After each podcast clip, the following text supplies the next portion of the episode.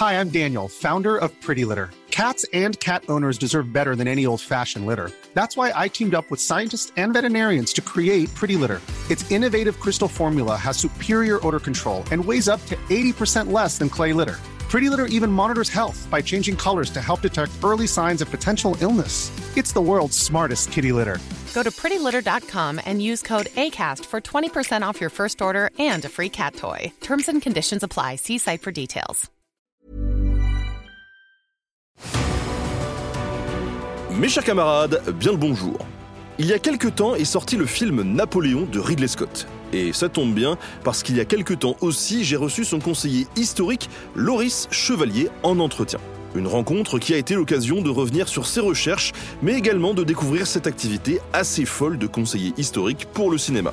Vous en saurez plus dans quelques jours, quand l'entretien sera disponible intégralement dans le podcast. Pour vous faire patienter, je vous propose d'écouter Loris nous parler de son rôle dans le concret et de nous raconter quelques anecdotes sur son travail durant le tournage de Napoléon. Alors bonne écoute sur Nota Bene.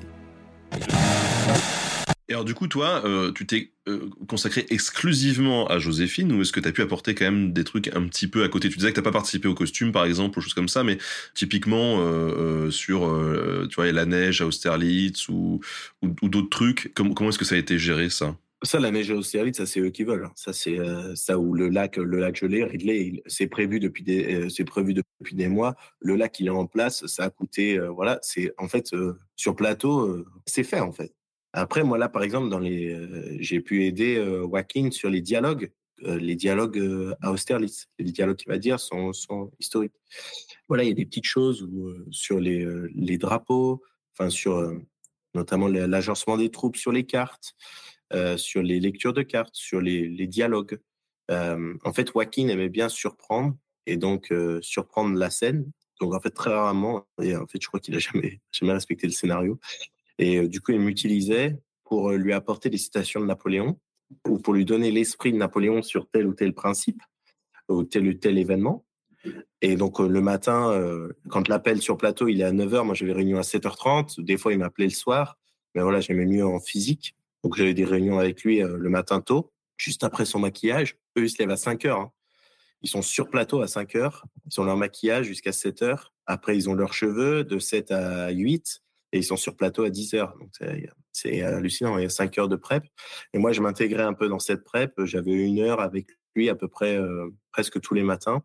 Et euh, du coup, j'ai travaillé beaucoup, beaucoup avec lui sur le, film. Et donc, lui, ça lui donnait du grain à moudre je lui donner des options pour le, film. Par exemple, le traité de Tilsit. Traité de Tilsit, euh, Napoléon et euh, le tsar. Alors, officiellement, c'est sur l'eau, une tente qui est sur l'eau, bref. Donc là, on est dans une tente. Donc, l'historicité du lieu n'est pas respectée. Pour des raisons pratiques, c'est que la scène, elle dure 30 secondes. Ils n'allaient pas construire un truc qui allait coûter 300 000 euros. Je pense. Je, j'en sais rien, en vrai. Je sais pas pourquoi. C'est des choix visuels, là, vous voyez, moi, j'ai pas. C'est euh, l'esthétique, je trouve, est très belle parce que l'armée est alignée. Voilà, c'est. Des fois, on peut juger un peu d'esthétique. Euh, si on est historien, je trouvais ça assez joli.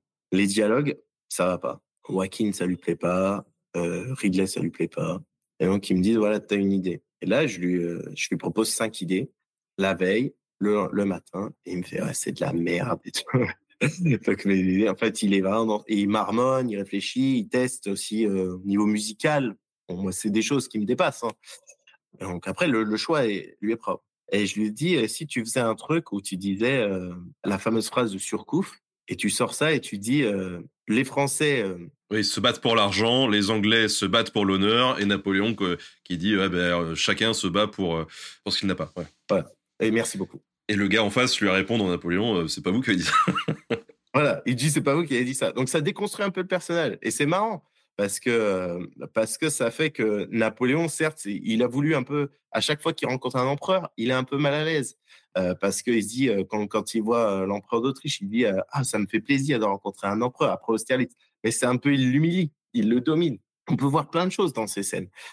Et là, du coup, la scène, ça crée une sorte d'humour euh, la citation n'est pas historique, Napoléon n'a pas dit ça, mais la citation est de Surcouf, un homme de, un homme de, Napoléon.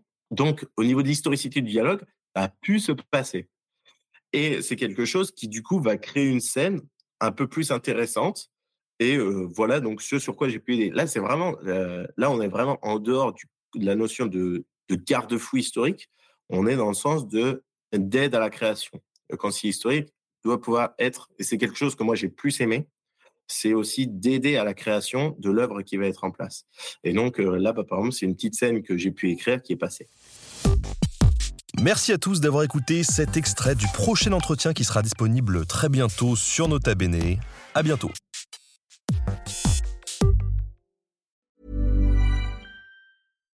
Hi, I'm Daniel, founder of Pretty Litter. Cats and cat owners deserve better than any old-fashioned litter. That's why I teamed up with scientists and veterinarians to create Pretty Litter. Its innovative crystal formula has superior odor control and weighs up to 80% less than clay litter. Pretty Litter even monitors health by changing colors to help detect early signs of potential illness. It's the world's smartest kitty litter. Go to prettylitter.com and use code ACAST for 20% off your first order and a free cat toy. Terms and conditions apply. See site for details.